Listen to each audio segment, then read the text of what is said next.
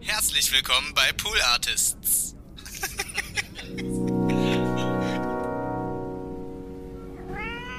Die geilsten Arbeiten, die ich gemacht habe, waren einfach so fünf Minuten Byproducts. Ja. Und die habe ich nicht geplant gehabt. Und das wurmt mich auch total, dass ich das nicht kontrollieren kann.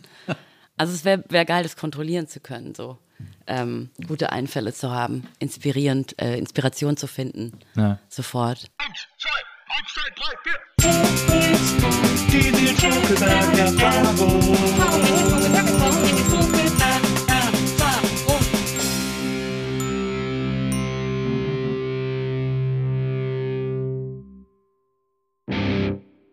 Hallo, liebe ZuhörerInnen der NBE. Herzlich willkommen zu einer neuen Folge der Nils Bokelberg-Erfahrung.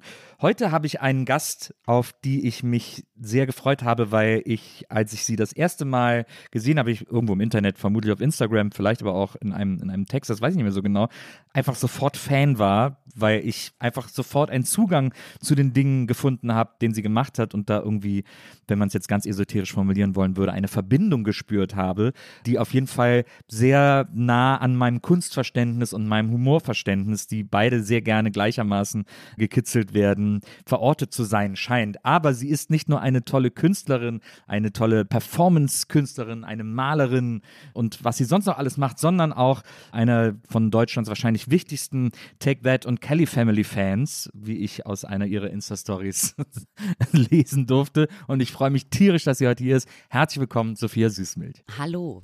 Hallo Sophia, ich habe einmal diese, du hast diese Insta-Reihe gemacht, die hieß Crisis as a Chance. Ja, äh, die ist genau. ja dann auch von der Stiftung äh, Anne Frank Genau, von der Anne Frank Mhm. Stiftung ausgespielt worden sozusagen auf, auf YouTube. Und da gibt's so, da gab es so ein kurzes, wie alles so kurze Videos, wie so, Mhm. so Insta-Stories. Und da gab es ein kurzes, wo du deine zwei Take-That-CDs. Da hatte ich so ein bisschen das Gefühl, dass du jetzt so zur Pandemiezeit so ein bisschen in deinen alten Jugendzimmer oder in deinen alten Jugendsachen wühlst und dann solche Schätze wiederfindest. Ja, ich weiß gar nicht mehr, wo ich das her hatte. Ich war auf jeden Fall unglaublicher Take That Fan. Also ich war tatsächlich auch auf einem Konzert, da hatten sie aber den Imagewechsel schon und ich kann mich noch erinnern, dass ich dann so Mark geschrien habe, ne? du hast ja den Namen geschrien, in den du verliebt warst und so. Genau, und meine Mutter stand neben mir und hat so zugeguckt und dann war mir das ein bisschen peinlich. Und ich hatte aber auch so eine Videokassette und habe mir die immer und immer und immer wieder Aber war das dieses. Konzert? Nee, das war so ein, äh, keine Ahnung, da sind sie auch beim Inder essen und so. Ah ja, Das ist okay. irgendein, irgendein Video, ich weiß es gar nicht mehr. Es ist alles so lange her inzwischen. Ich hatte, ich hatte mal so eine Videokassette von einem Konzert von denen, wo sie äh, Smells Like Teen Spirit gecovert haben. oh, geil. Und das war ganz unangenehm. Ist so- unangenehm, Ja, das ist richtig echt? unangenehm. Ja, wenn Gary Smells Like Teen Spirit singt. Naja, es gibt ja dieses geile Smells Like Teen Spirit Cover von äh, Patti Smith, kennst du das? Ja, ja, das, das ist ist wunderschön. Das. Deshalb dachte ich kurz so, okay, vielleicht haben die das geil gemacht, aber nee. Nee, Ah, weil. Gary singt With the lights out. Ah, ja, versucht ja, es dann ja, halt ja, ja, äh, okay, Gary-artig ja. zu singen. Gary. Äh, Aber Mark war dein großer Liebling, ne? Mark, genau, und Robbie hat sich ja dann getrennt und Ja. dann weiß ich noch, dass wir in der Schule geredet haben, so der wird schon sehen, dass es jetzt vorbei ist mit seiner Karriere und so. Und es war immer noch so, wenn dann Leute Robbie Williams Fans waren und dann war ich so, innerlich ist bei mir immer noch so, I know the true story. Breaks your heart, he's a betray he betrayed us.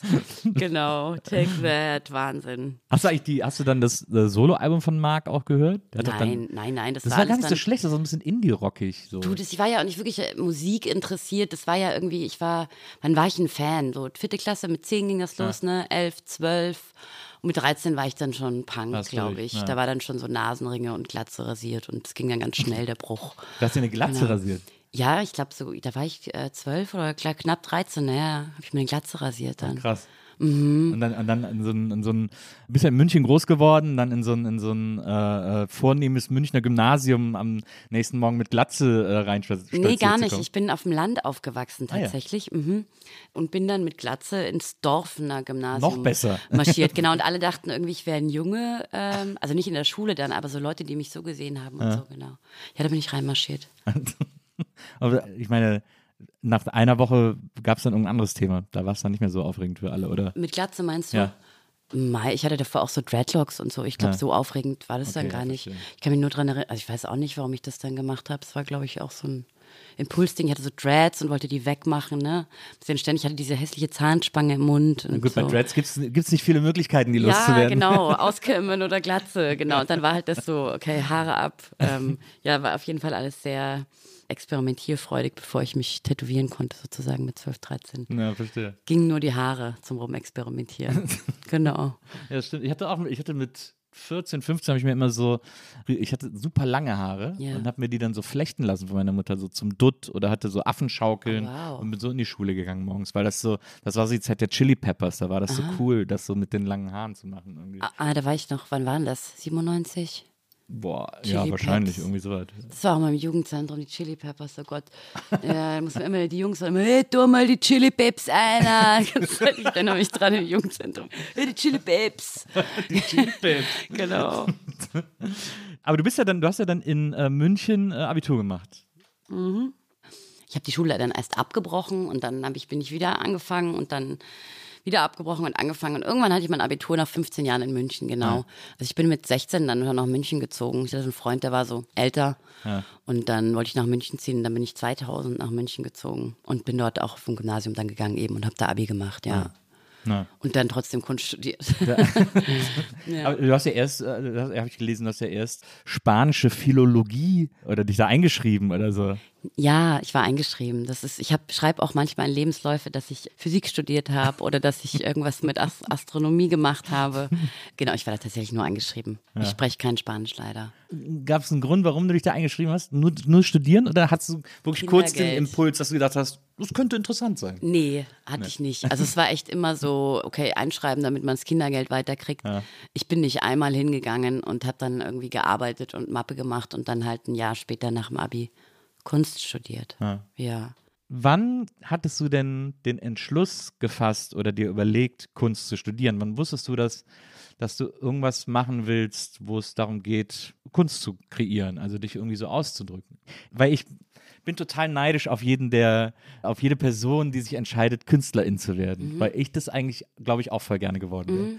Was ich immer versuche zu kapieren, ist der Moment, wo man das wagt oder wo man sagt, das, das muss es jetzt sein. Naja, aber du bist ja auch Künstler, oder? Also ich meine, das ist ja so eine, ich glaube, das ist halt irgendwie so eine Typfrage und was man dann irgendwie angeht, ist irgendwie wieder so eine andere Sache. Hat, John Lennon hat doch irgend so ein, so ein Bonbon rausgelassen, von wegen so, gib mir alles und ich quetsch dir einen Ton raus. Also gib mir egal, was du mir gibst, ich quetsch dir einen Ton raus, I'm an artist. So. Das ist natürlich, ich bin nicht äh, John Lennon. Ähm, wann der Entschluss gefallen ist. Also ich hatte tatsächlich während dem Abi so ein Löschblatt, wo ich alle möglichen Sachen, die ich machen könnte im Leben, aufgeschrieben habe. Ich hatte ja diese Pause quasi, zwölfte Klasse abgebrochen und dann irgendwie gekellnert und feiern gegangen und Rikscha gefahren, alles Mögliche. Und dann hatte ich, wollte ich unbedingt Abi machen. Also ich wollte mir das beweisen, dass ich nicht so blöd bin. Das war der einzige Grund. Und dann hatte ich auch so ein super Einser-Abi. Es war einfach nur, ich wollte mir das beweisen. Und dieses mit dem Kunstding, dieser ältere Freund, den ich hatte, irgendwie, der hat immer so geschwärmt von so Frauen, die Künstlerinnen sind. Und ich fand auch so Niki de Saint-Phal, als ich dann jünger war, da, weißt du, in Toskana auch diese Tarotgarten fand ich irgendwie toll. Und irgendwie hatte ich dann immer schon so mit 15, 16 das Gefühl, dass so Künstlerin sein ist the highest state of being. Weißt du? Ja, na, das kann ich total nachvollziehen, Ja, ja. dass man so irgendwie so frei ist und, und da halt alles machen kann, was man will, was natürlich überhaupt nicht stimmt. Und das Wagen ist ja, das kommt dann halt viel später so, ne? Alle, die anfangen, Kunst zu studieren. Ähm, also ich hatte A keinen Druck vom Elternhaus, ne? So meine Mutter fand alles toll, was ich mache oder hätte alles toll gefunden und hat mir da einfach, ich konnte machen, was ich will. Es war so naheliegend einfach, Kunst zu studieren. Es war immer das Naheliegendste.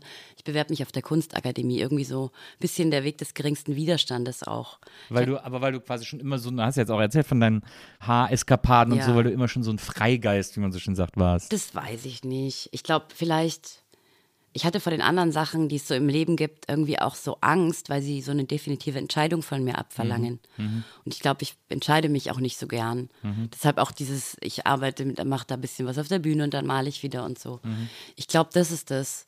Und tatsächlich war es auch noch so ein Punkt, so, ich konnte mir nicht vorstellen, nach dem Abi dann wieder so, der Schreinerausbildung dann so früh aufzustehen und dann da halt irgendwie hinzugehen.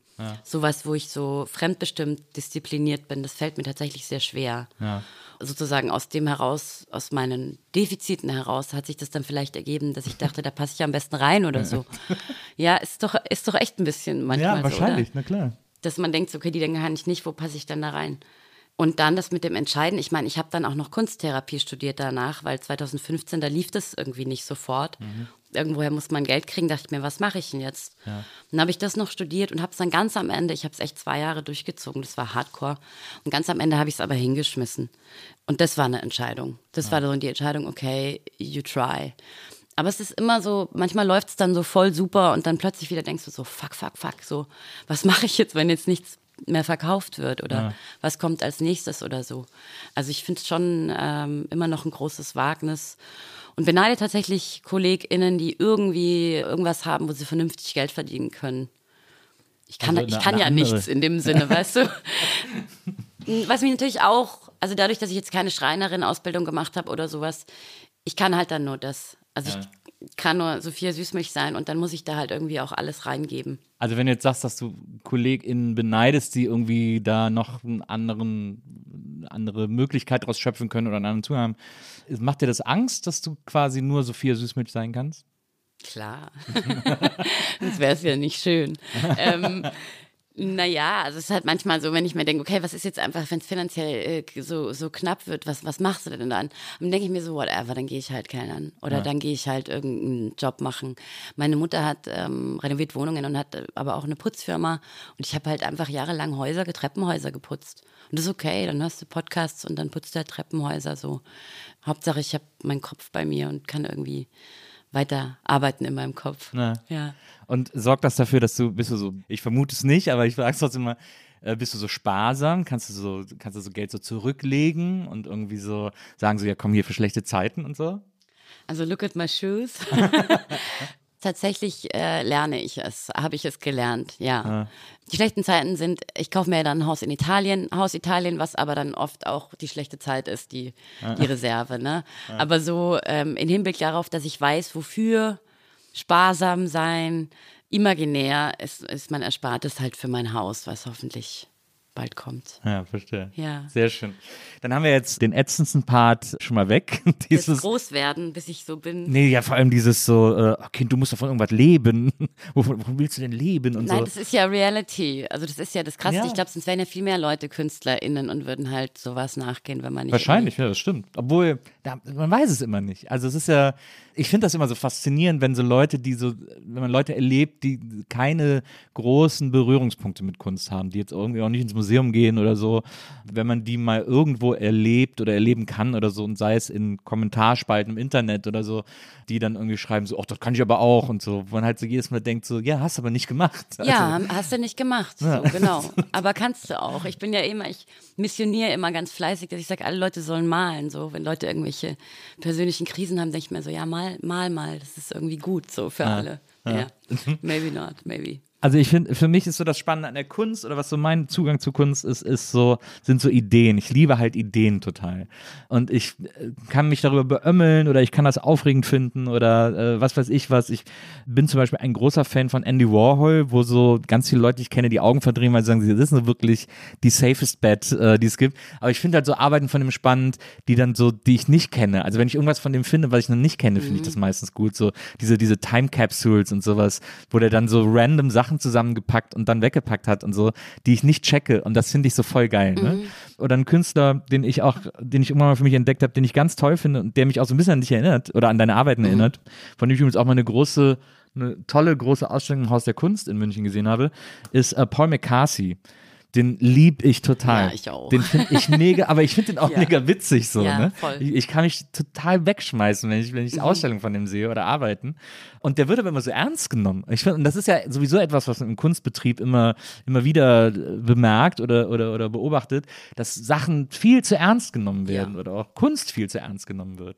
Das ist doch völlig bescheuert, dass da Humor immer so eine untergeordnete Rolle oder fast manchmal sogar so ein bisschen so, das ist doch nicht lustig. Also weißt du so, dass man so konsterniert Humor für was Schlechteres hält oder so. Ja, ich habe ja in München eine Anekdote dazu. Ich habe ja eine Performance gemacht als mein Diplom.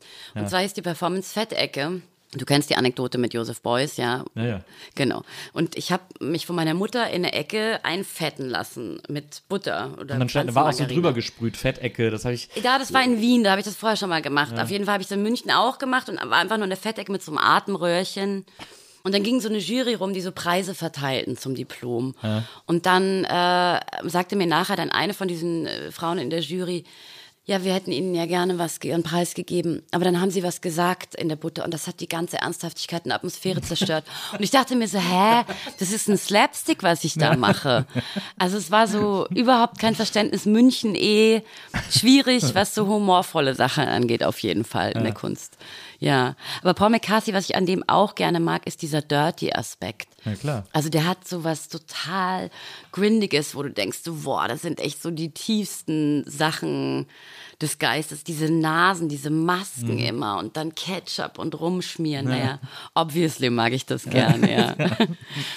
Also hast du damals diese Haus der Kunstausstellung auch gesehen? Das war, ich I'm not nicht. sure. Ich weiß, dass der da 2000. draußen lauter so Blumen hatte, Ja, ne? genau. so der hat innen drin so ein Fort große. aufgebaut, Ah, okay. wo der auch so eine Performance äh, im englischen Garten gemacht hat, wo er dann in dieses Fort irgendwie so eingeritten ist. Das habe so. ich nicht gesehen, nee. Uh-uh, ich war ich war nur, ich habe den kennengelernt, ich war 2011, nee, 2006, 2007 war das auf Klassenreise in New York mit einem, unserem Professor Stefan Huber und dann hat er uns diese, diese East Coast Künstler gezeigt und ich war natürlich hin und weg, irgendwie auch von Mike Kelly und so. Ja. Weil es irgendwie natürlich auch so, ne, grindige Stofftiere aufhängen, das liegt mir viel näher, als so ewig lang an so einem Piece zu arbeiten, monatelang. So was Schnelleres, Rotzigeres, ja. Ja. Ich habe, als ich damals, das war so schön, als ich in dieser Paul McCarthy-Ausstellung war, da waren auch so Kunststudenten, die hatten so T-Shirts an, wo drauf stand, bitte sprechen Sie mich an. Also damit die Leute sich austauschen konnten Ja. über das, was sie da sehen, mit Leuten, die vielleicht auch ein bisschen Background liefern können und so.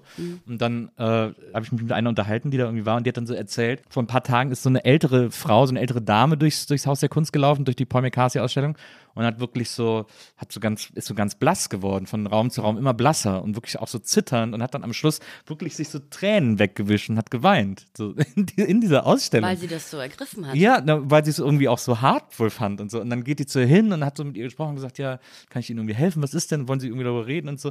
Und dann hat die wirklich gesagt, also, das hätte ich nie gedacht, dass der Paul McCartney mal sowas macht.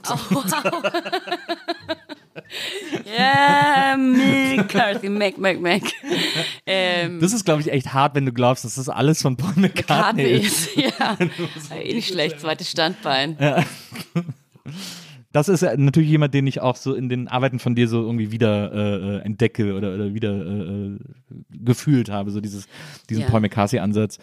Gerade auch in diesen, in diesen Butterbergen oder in, überhaupt in diesen Bergen, in denen du verschwindest. Es gibt ja auch mit deinem Partner zusammen habt ihr auch diese Performance gemacht, wo ihr in so, in so einem Paketklebebandberg sitzt. Ja. Äh, nur eure Gesichter gucken raus und ihr singt euch gegenseitig Liebeslieder vor oder, oder Ja, Refrains von genau, von das heißt, ich liebe dieses klebrige Wort. Ein Herbert Grönemeyer-Zitat, den ich ja sehr, sehr liebe. Genau, das, da, da dachten wir, wir singen einfach ganz schrecklich um diese Verkörperung und diese Popsongs möglichst schlecht. Singen wir uns diese Liebeslieder vor.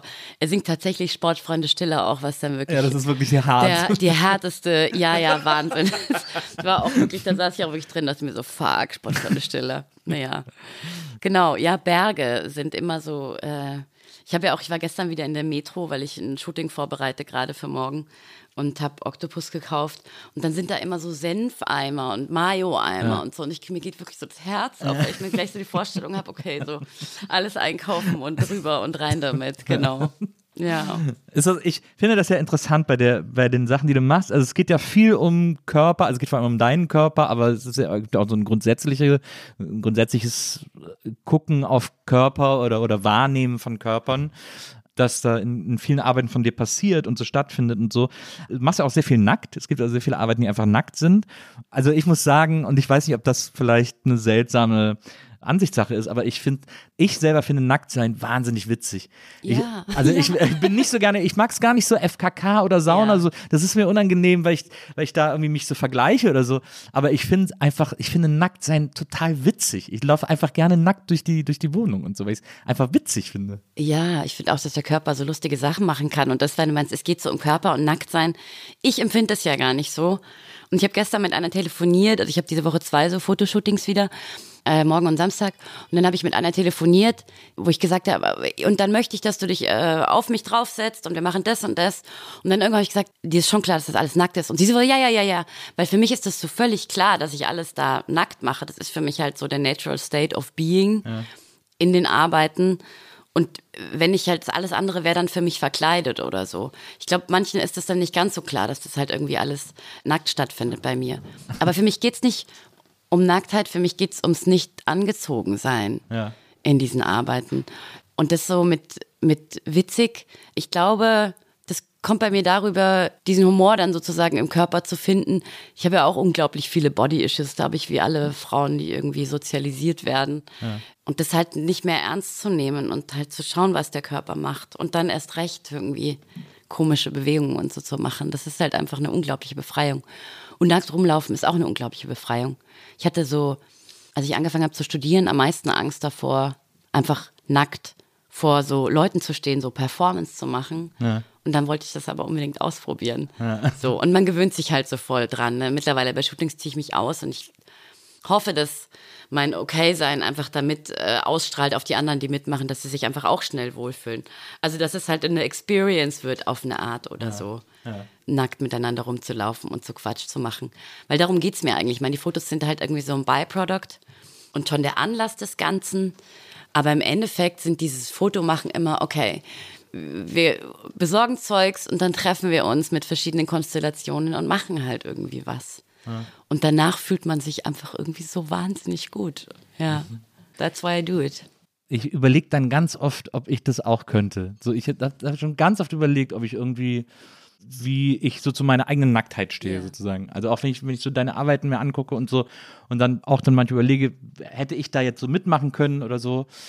Und ich ganz oft lustigerweise die erste Hürde, an der ich so hängen bleibe, ist so, dass ich Angst hätte, dass ich da aus irgendeinem Grund, vielleicht aus Nervosität, vielleicht aber auch aus Aufregung oder sonst was, äh, eine Erektion hätte. Ja. Und das dann so, und dass mir das so super unangenehm wäre. Ja, aber dann ist es kurz unangenehm und dann gehen wir irgendwie alle ganz damit um irgendwie und dann geht die Erektion auch wieder oder vielleicht macht man ein cooles Foto und hängt irgendwas am Pimmel auf oder so, wenn der eh steht. Dann muss halt dann die praktisch. Situation so nutzen. Aber ja, ich hatte auch schon so Shootings, wo ich dann mit mehreren Leuten und dann furzt man aus Versehen und dann, aber das ist irgendwie auch egal dann. Ich, ich finde es irgendwie durch Situationen durchgehen, vor denen ich Angst habe und die dann peinlich sind und dann verliert es das und irgendwie wächst man doch dann daran. Findest du nicht so, durch Peinlichkeiten durchgehen? Ja, na klar, also bestimmt. Also ich finde es schrecklich, aber mich interessieren Peinlichkeiten dann gleichzeitig total Na klar. irgendwie. So dieses Gefühl, dieses Unangenehm, diese Scham sich anzuschauen und wie die funktioniert und was die mit mir macht und wie die um sich greift und wie ich die nicht mich von der benutzen lassen will oder so. Verstehst du, was ich meine? So, dass ich mir denke, so fick dich, ich schäme mich halt nicht. Ja. Aber Darf man ja- fick dich sagen? Ja. Ja, um, Okay, unbedingt, cool. ich bitte darum. Äh, aber wenn man andere Leute, wenn man andere Leute sagen hört, dass sie sich von der Scham nicht unterdrücken lassen wollen, dass sie sagen wollen, fick dich, äh, ich lasse mir das nicht, nicht aufoktroyieren, hat man dann nicht oft das Gefühl, dass also das ist so ein bisschen fake it till you make it, also weil, weil man sich das selber auch erstmal nicht glaubt, wenn man das sagt, weil es ja einfach erstmal nur gesagt ist, weil man hat diese Scham ja, die haben wir ja alle irgendwie mitbekommen und abbekommen. Also ich finde Scham auch wahnsinnig interessant. Ich finde die auch, ich finde die zum Beispiel auch einen wahnsinnig tollen Kink und da ist ja wieder in eine ganz andere Richtung, da ist die plötzlich ganz interessant und aufregend und sexy und so. Aber ich finde die so im, sagen wir mal, im Alltag oder, oder in, in der Arbeit oder sonst wo, wenn die so unangenehm ist, man versucht ja doch immer unangenehme Situationen aus dem Weg zu gehen. Ja, aber Fake it till you make it ist ja irgendwie so ist ja erwachsen werden oder so. Man tut einfach irgendwann so, okay, ah, jetzt muss ich souverän damit umgehen, mit der und der und der Situation so. Vielleicht bin ich auch einfach da äh, noch nicht reingewachsen in dieses Erwachsensein, weil ich irgendwie keine Kinder habe. Ähm, aber ähm, Ach, das, das äh, sorgt nicht automatisch Echt? dafür. Also, nee, nicht automatisch, aber ich finde schon, dass plötzlich sowas anders im Fokus steht, dass man halt irgendwie so zack, zack, zack funktionieren muss. Also das ist so ein ganz krasse, bei Leuten sowas hervorwirft. Und ich habe manchmal mit allem so das Gefühl, und klar erzählt man sich das dann irgendwie erstmal so. Ähm, und ich bin ja eine Meisterin in Übersprungshandlungen und, und irgendwas überspielen, was mir unangenehm sein könnte und so, damit bloß das Gegenüber sich wohlfühlt und so. Aber ja, ich weiß es nicht. Ich muss es trotzdem irgendwie genau solche Situationen machen. Ich habe jetzt auch eine Volksbühne, mache ich jetzt richtig auf der Bühne was und für mich ist das ja so schon krass einfach. Also ich habe ja schon so soziophobe Tendenzen und so einfach ein bisschen angstgestört dann auch mit Leuten, aber ich will das nicht. Und dann erzähle ich mir das und dann mache ich das halt 20 Mal und dann wird es irgendwie, wird es immer mehr natural und dann bin ich vielleicht mehr zu dem geworden, was für eine Fantasie ich über mich selbst habe oder so, weißt du, wie die Sophia Süßmilch denn funktioniert. Ja. Aber, aber das finde ich interessant, dass du sozusagen so eine, so eine Soziophobie hast und dann, und dann ausgerechnet auch noch quasi den Weg der Künstlerin wählst, die sich ja quasi immer zur Bewertung stellen muss und immer irgendwie durch Ausstellungen, durch Arbeiten, durch Mhm. was auch immer, sich an so einem andauerndem sozialen Bewertungsraster äh, Raster hingibt. Mhm. Ja, das sozusagen. ist schon anstrengend. Das ist schon einfach recht anstrengend. ähm, aber es ist ja auch so schön, weißt du, ich lerne irgendwie einfach echt tolle Leute kennen mit diesem Künstlerin sein. In, in ganz, auf ganz verschiedenen Ebenen. So, jetzt irgendwie lerne ich dich in a way kennen, weißt du, es ist einfach so wunderschön. Und dann muss ich das halt, muss ich halt dann da irgendwie damit umgehen, dass das so ist. Und so eine Grundangst oder Scham oder was weiß ich da ist. Ich muss natürlich trotzdem irgendwie schauen, dass ich die Grenzen der anderen Leute irgendwie respektiere. Aber irgendwie geht's bei Kunst machen ja immer irgendwie auf eine Art auch um Grenzen. Ich mache das vielleicht dann dezidierter oder für die Leute mehr obvious, weil ich habe keine Klamotten an. Für mich ist es schon so, bei mir geht's ja um was anderes. ja. Es ist ja wie so ein Tool einfach, weißt du, so ich habe den Körper und dann let's go. Weil er mir halt das Naheliegendste ist, einfach weil es mich stresst. Ich, es ist okay, wenn ich mal in die Metro oder im Baumarkt fahren muss. Aber wie Metro gesagt. ist schon cool. Ja, Metro ist geil. ist geil. Baumarkt ist auch geil. Aber so halt so ewige Vorbereitungen für Ja, ja, Dinge. klar. Und das mag ich nicht und mein Körper muss ich halt nicht groß preparen. Ja. Ja. Aber wenn du sagst, dass du auch, dass, du die Grenzen der anderen beachten musst, meinst du das mit den Arbeiten, die du machst, dass du da auch die Grenzen der Zuschauer beachten musst? Oder Nee. Nee. Das nicht. machst du ja auch nicht? Also Nee, mache ich auch nicht. Nö. Aber bei den Leuten, die mitwirken, also das ist mir so, wichtig, ja. dass da nichts passiert sozusagen. Wie zum Beispiel deine Mutter, die macht ja auch manchmal Ja, meine Mutter ist cool. Die, meine Mutter will irgendwie keine Fische in den Mund nehmen oder sowas, aber, aber die macht das halt nach ihrem Gefühl und sonst ist die, also die ist so cool mit sich. I, I love it. Also mit ihr zu arbeiten, da stehst du wirklich neben ihr und hast das Gefühl so, okay, Atomkraftwerk neben mir, so die, die, die strahlt aus. Das ist einfach ein Körper, fünf Kinder hat die gekriegt und ist einfach so da. So she doesn't care ähm, über irgendwelche Schönheitsideale oder so. Ähm, Glaubst du das auch? Entschuldigung, dass ich da kurz, Äh. dass ich ja kurz einhake, aber ich habe, äh, das fand ich sehr äh, faszinierend. Ich habe gelesen, dass deine Mutter in den 80ern so Osho-mäßig Ja. unterwegs war. Das äh, war ja ein Riesenmovement in den 80ern. Die haben in Köln alleine zwei der besten Diskos betrieben damals. Sauber the? Buddha Wow. hießen die. Und alle haben diese Diskos geliebt. Äh, die wurden dann die große und die kleine Buggy genannt. Und das war so witzig, weil alle sind da hingegangen. Da war die beste Musik, da war die beste Stimmung, da gab es die besten Drinks.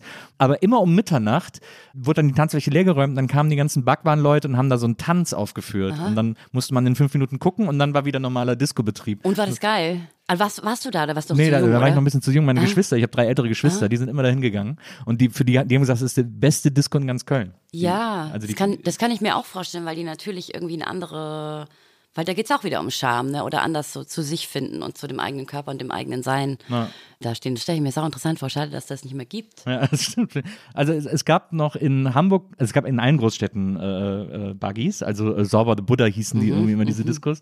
Äh, ich war mal in Hamburg in einer tatsächlich mit 17, 18, da war dann Nichtraucher-Disco.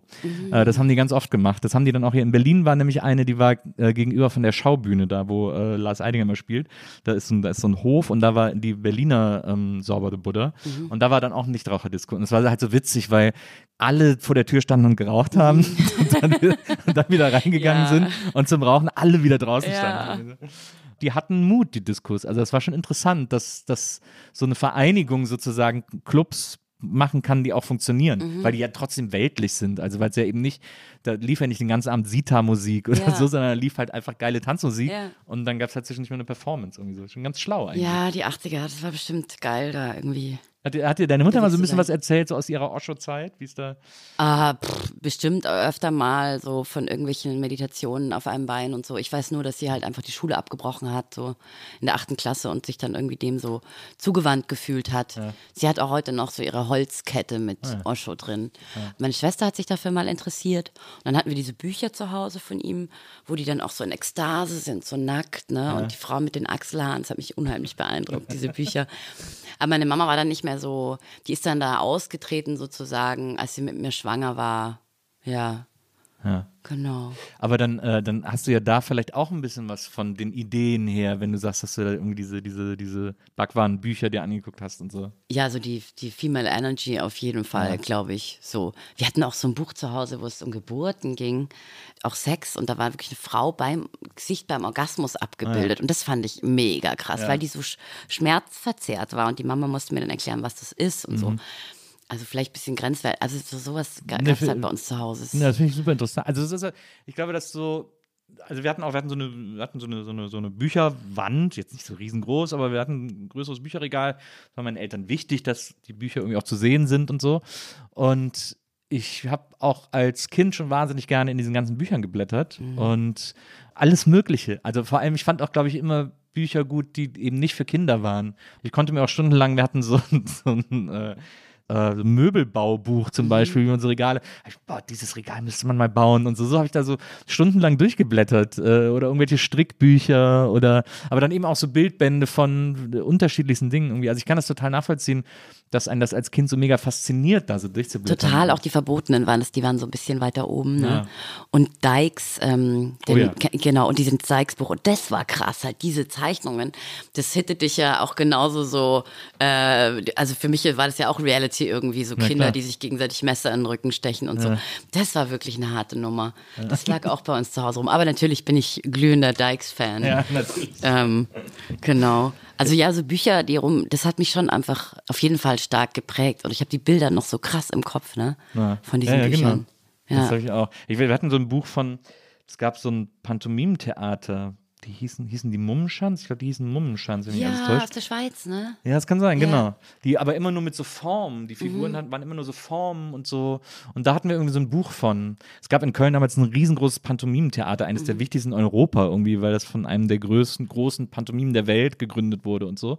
Und äh, da sind die mal aufgetreten. Da waren, glaube ich, meine Eltern mal und haben dann dieses Buch von der Mhm. Aufführung mitgebracht. Und ich habe das stundenlang geblättert, weil das so eine, das, das finde ich so krass. Also gerade als Kind spürt man das, wenn Dinge so eine ja, fast so eine Evil-Energie haben. Also so eine, es gibt manchmal Ja. so Bücher und Bilder, die haben was super Unheimliches und sowas, was eigentlich nicht gut ist. Und als Kind zieht einen das magisch an und man Total. geht da total drin auf irgendwie. Also man hat auch das Gefühl, dass das so Geheimnisse sind, die man eigentlich nicht wissen darf und so.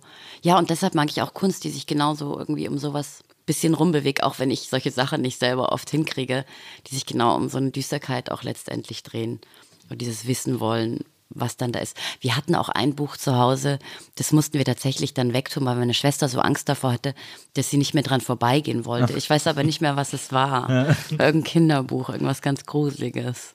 Ich kann mich auch erinnern, dass äh, meine Frau Maria, die hatte, die hatten auf Video, ich weiß gar nicht mehr, ob es Labyrinth war oder irgendein so ein ähnlicher Film, wo es auch so einen super Evil-Typen gibt und Oh. Ja. sie hat dann ihren Vater als Kind gezwungen, das zu löschen. Sie hat sich neben ihn gestellt, hat gesagt, lösch jetzt die Videokassette. Ich Oh, will dann nicht, ist es weg. rumliegt. So. Ah, Labyrinth, das ist mit David Bowie, Genau. gell? Oh, den habe ich auch sehr geliebt, den Film.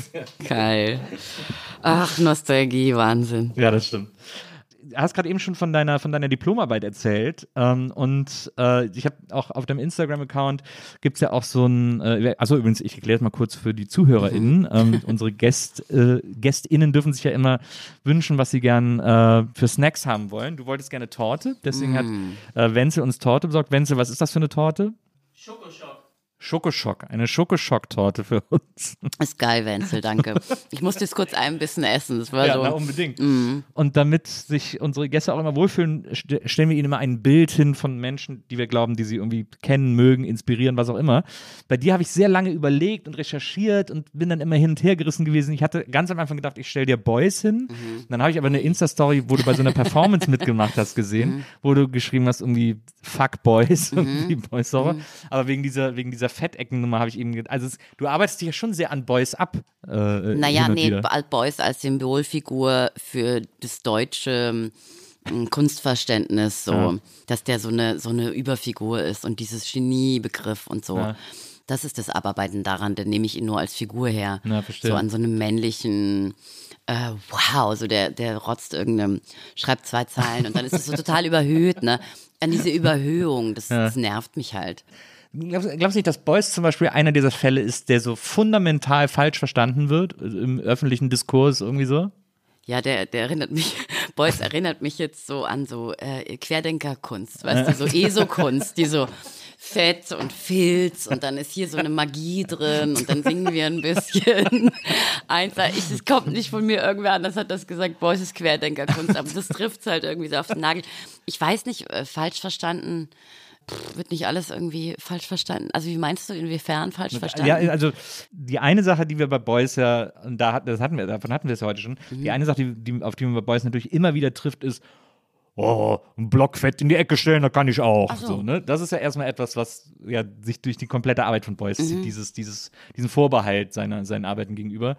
Und dann auch, ich habe erst ganz spät Beuys verstanden, weil ich glaube, dass es bei dem auch viel daran liegt, wie der überhaupt ausgestellt wird, wie der kuratiert wird, wie der in den Raum äh, gestellt wird, äh, wie der, mein Bruder zum Beispiel, der hat mal eine Zeit lang in London äh, gearbeitet, musste dann immer wieder so pendeln und dann hatte der halt Zeit in London, ist er irgendwie so in die Tate Modern gegangen oder so, wo es ja auch so, so eine, so eine Boys-Ecke im Grunde genommen gibt.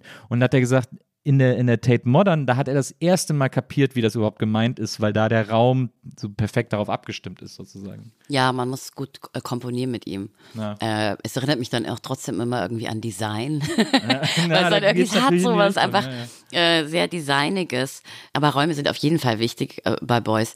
Und falsch verstanden, ich meine, dieses, das kann ich auch, das haftet doch allem an, weil halt Menschen nicht verstehen, was Kunst ist und dass halt Handwerklichkeit und Kunst, also der gerade verstorbene Achternbusch er hat gesagt, Kunst kommt nicht von Können, sondern von Kontern. Hat er das so gesagt? Ich glaube, und genau, und das, dem kann ich mich nur anschließen. Also dieses Verständnis von, mm, das kann ich auch, ja, dann, also du musst dich halt mit Dingen auseinandersetzen, bis du sie verstehst. So, das ist halt leider so. Es ist leider so, dass nicht alle Kunst für alle ist. Auch wenn ich es schön finde, wenn Kunstvermittlung stattfindet und man Leuten schafft, Leuten Zugang zu was zu gewähren, was einfach so krass bereichernd ist. Aber das sind halt so blöde Kommentare. Also, wenn ich lernen will, wie man naturrealistisch malt, so dann mache ich das. Aber ich will das halt nicht, weil es geht darum nicht. Ja. Ich glaube, dass bei vielen quasi schon, na, oder sagen wir mal, nehmen wir mal an, dass Leute, die so, die so grundsätzlich Kunst interessiert sind, die dann ins Museum gehen, da ist dann eben irgendwie eine Fettecke oder was auch immer, die gucken sich das dann an und dann kommt natürlich auch so dieses, ja, was soll mir das jetzt sagen? Hm, keine Ahnung und so. Also da findet ja dann auch keine, und das, und das finde ich, das finde ich übrigens auch okay. Also da findet dann keine tiefere Beschäftigung mit dem, mit der Arbeit statt. Also weil, ne, diese ganze Boys, Flugzeugabsturz, Ach so, mit diese Fett ganze, eingerieben, ja, diese ganze Querdenker-Nummer so. vom Boys, meinst du? genau.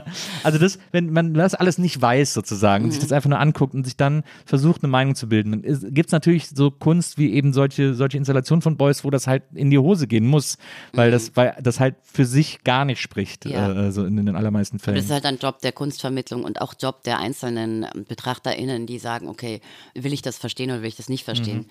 Die Leute fühlen sich ja zum einen dann blöd, also das ist ja immer dieses Grundding so, ich fühle mich blöd, weil ich verstehe es nicht. Vielleicht gibt es aber auch gar nichts zu verstehen und die anderen sind die Deppen so. Und die, die Wahrheit liegt natürlich jetzt irgendwie zwischendrin so oder wir sind alle Deppen, ich weiß es nicht. Man muss einfach den Leuten das dann vielleicht auch lassen, dass sie, dass sie halt so reagieren wollen drauf. Also das, das ist ja auch eine Form von an sich reiben. Genau, so. ja, absolut. Das ist bescheuert und da stehe ich nicht drauf. Und to be honest, wenn ich irgendwie, ich bin auch so eine Ausstellungsgeherin, ich gehe auch ganz oft durch und bin so, ja, ja, nein, nein, ja, nein, ja, so. Also halt, dass ich so ein Bauchgefühl zu was habe. Was natürlich habe ich irgendwie ein breiteres Wissen als andere, weil ich mich damit beschäftige, ist mein Beruf und so weiter. Aber ich bin auch total oft voll oberflächlich und gehe da durch und werde der Person, die es geschaffen hat oder den Leuten, die sich was dabei gedacht haben, überhaupt nicht gerecht. So, weil ich finde, die Wahrnehmung ist auch man hat nicht so eine hohe Aufnahmefähigkeit, äh, I don't, vielleicht der andere. Also ich kann mir halt eigentlich irgendwie dann ein, zwei, drei Arbeiten anschauen und ein tieferes Verständnis dafür entwickeln, mich damit auseinandersetzen. Und dann war es das aber auch wieder, sonst wird es mir auch zu viel. So. Weil ich finde, Kunst ballert schon auf eine Art auch. Nicht so arg wie Musik oder Film, also dass du so ein overwhelming Ding schnell hast, aber es tut's auch und das checkt man dann irgendwie nicht und irgendwie geht man dann raus und ist so,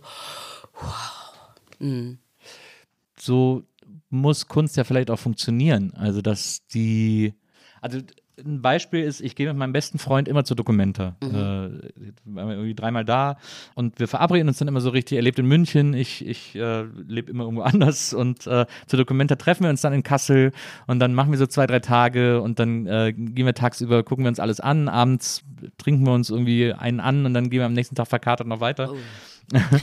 und, und da ist es auch so, dass ich eigentlich, also er hat immer so zwei, drei Arbeiten, wo, er dann vorher sagt, oh, die will ich unbedingt sehen. Und ich weiß nichts. Ich komme da, komm da völlig blank hin und gucke mir alles an. Und wenn mich dann, wenn ich dann merke im Nachhinein, dass mich irgendwelche Dinge noch beschäftigen, dann gucke ich eigentlich erst nach, wer hat das gemacht, worum ging es, was ist die Idee, was ist die Story. Und manchmal gab es dann Arbeiten, wo ich danach dann noch mehr gedacht habe, so, oh, krass, noch viel geiler die Idee. Und es gab halt Arbeiten, wo ich gedacht habe, ja, okay, das ist auch so das, was ich gesehen habe und was mir, was mir irgendwie gefallen hat und so. Und das, so muss, also jetzt na- nach meiner Definition oder meinem Gefühl, so muss Kunst ja eigentlich auch funktionieren, dass die im besten Fall irgendwas in dir auslöst, was dir die Lust macht, dich noch mehr damit zu beschäftigen, als dass du schon vorher mit dem ganzen Wissen irgendwie angetrabt kommen musst, um das, um das alles irgendwie einordnen zu können. Ja, manchmal ist es aber auch geil, wenn man so eine Arbeit kennt und irgendwo gesehen hat und sich darauf freut und dann sieht man die in Real, dann ist es natürlich so, Ja, ja, klar. boah, Ja, ja, krass. natürlich. aber das ist einfach halt, wie gesagt, das goldene Kalb macht man dann halt draus. Ne? Man überhöht so, was ja letztendlich auch nur ein Gegenstand ist, so wahnsinnig aufgeladen. Das ist halt so Religionsersatz dann bei mir oder so. Und dann geht man, pilgert man sozusagen hin zu einer Künstlerin, die einem gefällt oder sowas. Das, also beides ist äh, ähm, toll, aber natürlich ist es am geilsten, wenn man irgendwo hingeht und sich nicht kennt. Also ich gehe gerne irgendwann nach Venedig zur Biennale. Ich war tatsächlich ähm, auch da und habe mir nichts angeschaut mal, weil ich, weil ich nur getrunken habe. Also es war der Vorsatz immer da, aber es waren halt so viele Partys zur Eröffnung und so. Very embarrassing. Ähm, da sind auch oft Arbeiten dabei, wenn ich dann durch die Giardini gehe, da finde ich oft sind Sachen und dann flasht es mich halt total weg so und wenn ich neue Künstlerinnen entdecke, das ist unglaublich toll. Aber ich gehe dann auch immer so rum mit so einem Notizding, weil ich dann sofort so viele andere Ideen kriege dadurch oder mir denke so, boah, das will ich auch mal machen oder so. Was ist interessant zu tun? Ja. Du hast mal äh, in einem Interview, als du gefragt wurdest, ob du, äh, ob es auch irgendwas gibt, was du sammelst, hast du gesagt, ja, deine eigenen Arbeiten und du Ja. würdest die bei dir zu Hause, hättest du so eine Petersburger Hängung, äh, wo du die so, wo du immer deine eigenen Bilder anguckst und so. Also ich finde das, das finde ich so interessant, weil man ja denken würde, dass man sich gerade, wo man zu Hause ist oder wo man lebt oder wo man sein Alltagsumfeld hat, dass man sich da mit Dingen umgibt, die einen irgendwie so äh, inspirieren, die einen auf andere Ideen bringen oder so. Aber dann, wenn man sich quasi immer nur durch sich selber inspiriert, ist das dann, äh, hört das dann irgendwann auf oder? Du Nils, es gibt ja das Internet und das Internet ist unendlich. Das Internet ist unendlich. Nee, das mit dem Sach eigene Sachen sammeln, mein, ich, ich tue, ich, ich, ich male halt einfach viel und muss die auch irgendwo zum Trocknen aufhängen und dann ergibt sich das halt irgendwie auch so und dann hängt das halt irgendwie zu Hause und manche Sachen mag ich auch total gern. Ich habe so eine krasse Beziehung zu denen, ne? Ich habe die erschaffen und dann will ich die halt auch irgendwo sehen. Und deshalb hängen die zu Hause alle. Und die Inspiration, die findet auf vielen Wegen statt. Ich bin mal äh, eigentlich immer ganz froh, wenn dann eine Zeit lang nicht so viel stattfindet, weil ich das Gefühl habe, dass es einfach die ganze Zeit so viel funkt im Hirn. Du musst da irgendwie Struktur und Ordnung reinkriegen. Aber das kommt, also aufhören tut Inspiration nie, glaube ich, wenn man neugierig ist, oder? Da findet man immer irgendwas. Ich hatte tatsächlich Angst, dass mir die Ideen irgendwann ausgehen. Während dem Studium, ich dachte, man ist so eine Schatztruhe und dann hat man vielleicht so zwei, drei tolle Sachen in sich. Das kenn, die, die, die Angst habe ich beim Schreiben zum Beispiel auch immer. Ja, it's not gonna happen, Nils, wirklich. Ich glaube, klar kann, kann, kann man mal sowas richtig Geiles landen. Das Schlimme ist ja auch beim Schreiben, finde ich, ich hasse ja Schreiben. Und gleichzeitig finde ich, das ist auch so das Allerkrasseste, was man machen kann, ist Schriftstellerin sein oder halt Autorin. Man sucht und sucht und sucht und man kann so voll Glück haben und dann kommt es einfach schnell was Geiles. Oder man zermartert sich einfach wochenlang und it's not gonna happen. Und man kann es nicht beeinflussen so. Die geilsten Arbeiten, die ich gemacht habe, waren einfach so fünf Minuten Byproducts. Und die habe ich nicht geplant gehabt. Und das wurmt mich auch total, dass ich das nicht kontrollieren kann. Also es wäre wär geil, das kontrollieren zu können, so ähm, gute Einfälle zu haben, inspirierend, äh, Inspiration zu finden, Ja. sofort. Aber ist das vielleicht die wahre äh, Aufgabe einer Künstlerin, herauszufinden, wie man das, wie man das forcieren kann? Nee, das ist ja dann eigentlich auch schon Neoliberalismus, oder? Also wenn man so, wenn man so die ganze Zeit sich so selbst optimiert in die Richtung, dass man immer so geile Dinger rausballert, so. Und ich kann es total verstehen. Ich denke mir auch so, nein, ich will so richtig ein Konzept haben im Kopf, wie man so geile Dinger entwickeln kann und will nicht irgendwie im Jahr 500 Arbeiten machen, von denen 480 schlecht sind. Aber ich glaube, das ist halt meine Arbeitsweise. Ich muss das alles entstehen lassen und dann schauen wir halt nachher mal, ob irgendwie das das, Bestand das halte ich jetzt auch für eine übertriebene Quote. Was äh, bei, meinst du? Bei deinen Arbeiten. Naja, whatever, whatever. Dann, nee, aber du verstehst du grundsätzlich, was ja, ich klar. meine. Ja, ja. Die sind dann nicht schlecht, aber das ist dann schon irgendwie auch okay. Und manche sind dann danach so bam. Und es gibt auch KünstlerInnen, die ich total schätze, die machen irgendwie eine Arbeit im Jahr, aber die ist so brutal gut. Ne? Und die Arbeiten sind nicht faul, sondern es ist halt oft viel Vorbereitung auch und so. Es ist einfach dann so brutal gut. Und ich denke mir so, wie machten ihr das? Nicht mir, vielleicht sollte ich die, meine Ideen länger ruhen lassen oder so. Aber dann wird's, ich will das irgendwie dann machen und zack und raus und weiter und das nächste. Es liegt mir, glaube ich, einfach mehr so zu arbeiten. Aber es ist halt auch total anstrengend. Naja. Ja, aber ich glaube, das, das sind einfach so unterschiedliche Ansätze zu arbeiten, die aber alle auf eine Art funktionieren. Also ich glaube, man kann nicht die Arbeitsweise von, ich habe das auch oft, wenn ich andere AutorInnen sehe, wie die schreiben oder was die für eine Disziplin haben oder dann lese ich auch Bücher darüber. Es gibt ein ganz tolles Buch von Stephen King über das Schreiben zum Beispiel. Oh, really? Ähm, und ja, das, also das heißt, glaube ich, sogar auch über das Schreiben und der erzählt hat, dass der jeden Tag, der macht wirklich 9 to 5, der setzt sich um 9 an seinen Schreibtisch und der hat so einen Zettelkasten, da hat der so äh, auf, weiß ich nicht, 50 Zetteln sind da drin, wo so 50 Ideen drauf sind und dann zieht er jeden Tag eine raus, sagt, oh, jetzt schreibe ich hier dr- mal dran weiter und dann wow. schreibt er bis, äh, bis 17 Uhr und dann macht er zu und geht wieder runter und dadurch, Geil. deswegen kommt von dem auch jedes Jahr acht Bücher raus, so in etwa. Und das ist natürlich so super produktiv. Und da denke ich auch mal so, boah, das, diese Disziplin hätte ich auch wahnsinnig gerne, aber ich werde sie niemals in diesem Leben haben. Ich werde immer nur auf Deadline funktionieren können und äh, das ist einfach, da- das ist dann so eine Illusion, von der muss man sich dann verabschieden. Das, Aber das ist ja auch classy oder so AutorInnen, die fangen erst dann zu schreiben an, wenn der Tag der Deadline ist. Naja. Also ich bin ja, ich schreibe ja inzwischen auch wieder so ein bisschen.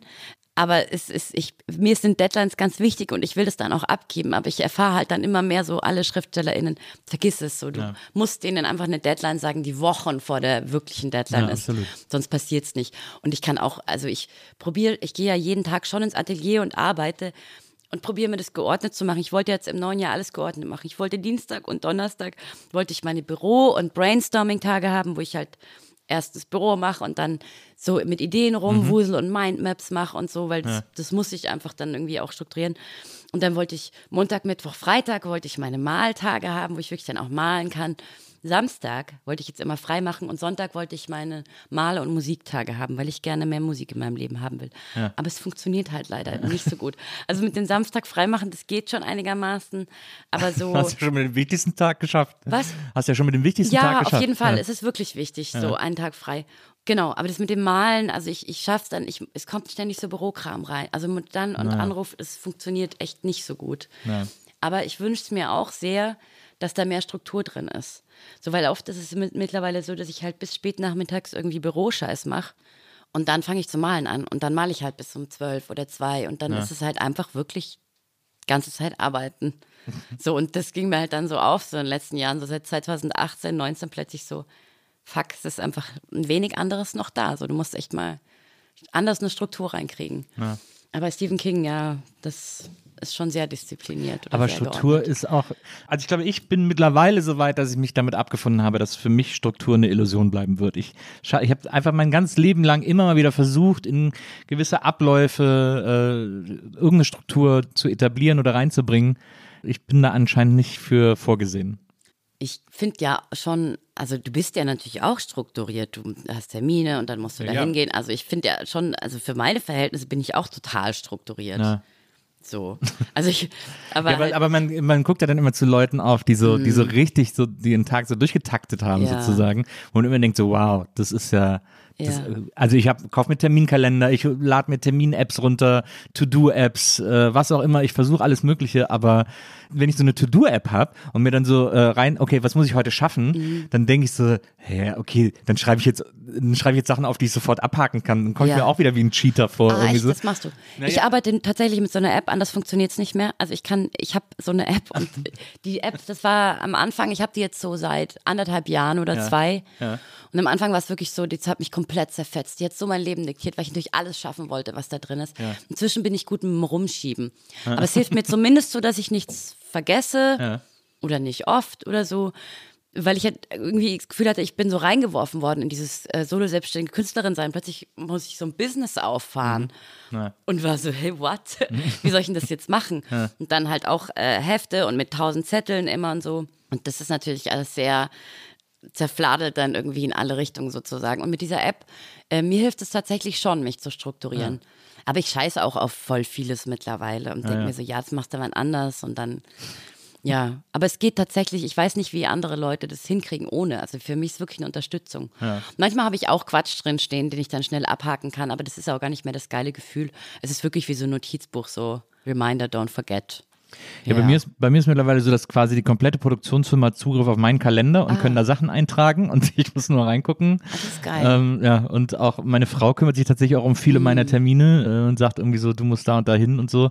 Also weil ich ganz viel einfach, ich krieg's einfach, ich, Mhm. aber es ist, es ärgert mich auch total und ich mache es auch nicht aus Boshaftigkeit oder aus Faulheit oder so. Ne? Mhm. Also was man ja Leuten immer unterstellen könnte, so, ja reich mal ein bisschen zusammen, dann kriegst du das auch Mhm. hin. Müssen das die Leute nicht für dich machen? Aber mein Gehirn kriegt es einfach nicht gebacken. Ich kann es total verstehen. Ich habe tatsächlich auch ein bisschen so Probleme manchmal mit meinem Partner, weil der auch sehr unstrukturiert ist. Und ich das Gefühl habe, hey, ich muss mir so viel Mühe geben, mich so zusammenreißen, um eine pünktliche Person zu sein und um eine zuverlässige Person zu sein, um halt sozusagen einfach sich zu strukturieren wie ein erwachsener Mensch. So. Äh, und er hat halt auch große Schwierigkeiten damit. Das provoziert mich wahnsinnig. Provoziert mich Also da, wahnsinnig. da, muss, da muss ich sagen, Pünktlichkeit, das kriege ich alles schon hin Ja. mittlerweile. Ne? Pünktlichkeit und auch, ich halte auch Termine ein. Also ich äh, schreibe mir jetzt manchmal auch irgendwie selber Termine irgendwie in den Kalender rein und so. Das kriege ich alles hin, aber es gibt trotzdem so ein übergeordnetes Gefühl von Struktur. Ich habe einfach überhaupt keinen strukturierten Tagesablauf. Mhm. Ähm, und da denke ich manchmal so, ich beneide Leute, die das haben. Also Aber du arbeitest auch von zu Hause aus Genau. nur. Ich glaube, das ist auch schwierig. Ich habe ja auch ähm, ein Atelier, wo ich arbeite, A, wegen dem Malen, weil das halt einfach stinkt. Das kann man zu Hause nicht machen. Hm. Aber ich brauche einen zweiten Ort. Und das ist für mich total wichtig, dass ich ins Büro gehe, sozusagen. Und dass ich zumindest die Struktur, auch wenn ich dann da sitze von, keine Ahnung, 10 Uhr vormittags bis äh, 12 Uhr nachts, ich habe trotzdem wieder einen anderen Ort, an den ich zurückgehe. Mhm. Ich schlafe zwar dann auch sehr oft im Atelier, weil ich mir denke, hey, so fuck it, du musst morgen früh wieder da sein, jetzt pennst du halt hier. Aber ich probiere es nicht einreißen zu lassen. Und das hilft mir schon, also so künstlich von außen, sich das selbst eine Struktur zu geben. Oder dann halt Termine irgendwie auch so vormittags zu legen, dass ich halt auch aufstehe, weißt du? Sonst, wenn man halt so selbstständig ist und vor sich hin wuselt, das ist ja auch total schwierig, einfach zu zerfasern, in den Tag rein zu zerfasern. Ja. Das kann ich sehr, sehr gut. Das Bild, das wir unseren, unseren GästInnen immer hinstellen. Bei dir, wie gesagt, habe ich sehr lange überlegt, wen können wir dir da hinstellen? Wer könnte eine Inspiration für dich sein? Oder wer ist irgendwie so in der Nähe? Und ich wollte dir vor allem keinen Typen hinstellen, weil es ja einfach genug Typen in der Kunst gibt. Und deswegen äh, habe ich mir für dich die Guerilla Girls ausgesucht. Yes. Von denen habe ich mal ein paar Arbeiten in äh, Washington im Museum gesehen und äh, fand das mega gut und habe gedacht, weil die ja auch sehr politisch sind, aber gleichzeitig auch, äh, finde ich, eine gute, einen guten Humor äh, auch mitbringen in ihren Arbeiten, dass da vielleicht, dass es da vielleicht eine Schnittmenge zu dir gibt. Ja, da ist auf jeden Fall ganz, ganz große Vorbilder. Vorbilder von mir. Sind, ja. Naja, die sind halt irgendwie, äh, die haben schon ein bisschen einen heiligen Status, würde ich sagen, in, der, in meinem feministischen Künstlerin-Bubble-Kreis, weil die halt irgendwie so auf Missstände aufmerksam machen, weil das Geile halt auch ist, sozusagen die Schnittstelle von Kunst und Aktivismus, die da irgendwie schön sich mischt. Ja. Und äh, äh, ich wäre gern Teil von ihnen, aber man weiß ja nicht, wie man da reinkommt Nice. in die Guerilla Girls. Und es gibt ja, ich bin zwar nicht äh, Mitglied da, aber es gibt ja in Österreich zum Beispiel die Burschenschaft Hysteria. Kennst du, oder? Das genau. äh, Stefanie Sargnagel und so. Ne? Genau, Ja. und Lydia Haider, mit der ich an der Volksbühne auch jetzt zusammenarbeite, die sind, sind da, äh, munkelt man, Mitglieder. ähm, genau, und das finde ich ist so ein bisschen eine, eine Form von Kunst und Aktivismus. Obwohl sie ja schon sagen, sie meinen das einfach komplett ernst. Naja. Also, for real. Na. So, genau, und das finde ich auch, ähm, ist auf jeden Fall was äh, sozusagen entstanden ist in den letzten Jahren, wo- ich das Gefühl hatte, da waren die Guerilla Girls auf jeden Fall auch Vorbilder, vielleicht, maybe. Ja. Man merkt das ja in Interviews immer, dass dir sozusagen die politische Komponente äh, oder gesellschaftspolitische, jetzt nicht äh, parteipolitisch, so wie Beuys, der, der die Grünen mitgegründet Das war hat. eh okay. Kennst du das Lied, das geile? Sonne statt Regen. Ja, Ja, klar. oh, love it, ja. Okay. Also, äh, dass es dir auch um so eine gesellschaftspolitische äh, Komponente geht, weil du dich auch sehr für Feminismus einsetzt. Du hast ja auch äh, Texte geschrieben, äh, zum Beispiel für einen, äh, einen, einen ganz wunderbaren äh, Text, aus dem du auch online vorliest, äh, für, warte, ich lese es kurz ab, damit ich es nicht falsch sage, äh, und wie wir hassen. Ein, ein Buch mit 15 Hetzreden gegen das Patriarchat. Und da hast du auch einen, einen Text für geschrieben, den du, den du auszugsweise ähm, äh, vorliest online, der extrem lustig ist. Ich habe sehr, sehr lachen müssen. ähm, der wahrscheinlich wahnsinnig viele Leute auch äh, provoziert und aufregt und so, der ja tatsächlich auch sehr aktivistisch ist auf eine gewisse Art und Weise. Ja, Weil ich gegen Hoden hate, meinst du? Und Das fand ich, das mit den Salzburg Hoden hate. konnte ich sogar verstehen. Also Ja. ich finde Hoden auch wahnsinnig hässlich. Gegen was hate ich denn noch? Yoga? Ja, du hatest vor allem, was mir am besten gefallen ist, dass du gegen Ananas hatest. Und äh, das Stimmt gar nicht, Nils. Ich liebe Pizza Hawaii. Aber jetzt ist Secret. Ich liebe Pizza Hawaii abgöttisch. Aber es ist so lustig, Ähm, wie du gegen es Ananas lustig, hatest. ja. Die Ananas wird auf den Grab eurer Kinder äh, ja, wachsen genau, die und so. Ananas. ähm, Aber es ist ja, ich meine, es ist ja tatsächlich auch ein lustiger Text. Man merkt ja, dass du da einfach so einen Rundumschlag machst und, und über Dinge hatest, über die sich gut haten lässt. Es ist tatsächlich so Lydia Haider, mit der ich eben auch in der Volksbin arbeite, ganz viel, die hat es herausgegeben und die hat mich gebeten, ich soll doch, eine, die, die gibt dieses Buch heraus, ob ich nicht einen Text schreiben will. Und ich hatte seit der Schule keinen Text mehr geschrieben. und es war wirklich schwer. Ich habe dann mich halt hingesetzt und, und vor allen Dingen so loshaten. Ne? Ich hatte das vorher auch noch nie gemacht. Und dann habe ich mich hingesetzt und es ging tatsächlich mit Katzenhaten. Das war der erste Abschnitt, den ich dann geschrieben hatte. So gegen Cat-Content konnte ich dann irgendwie plötzlich haten.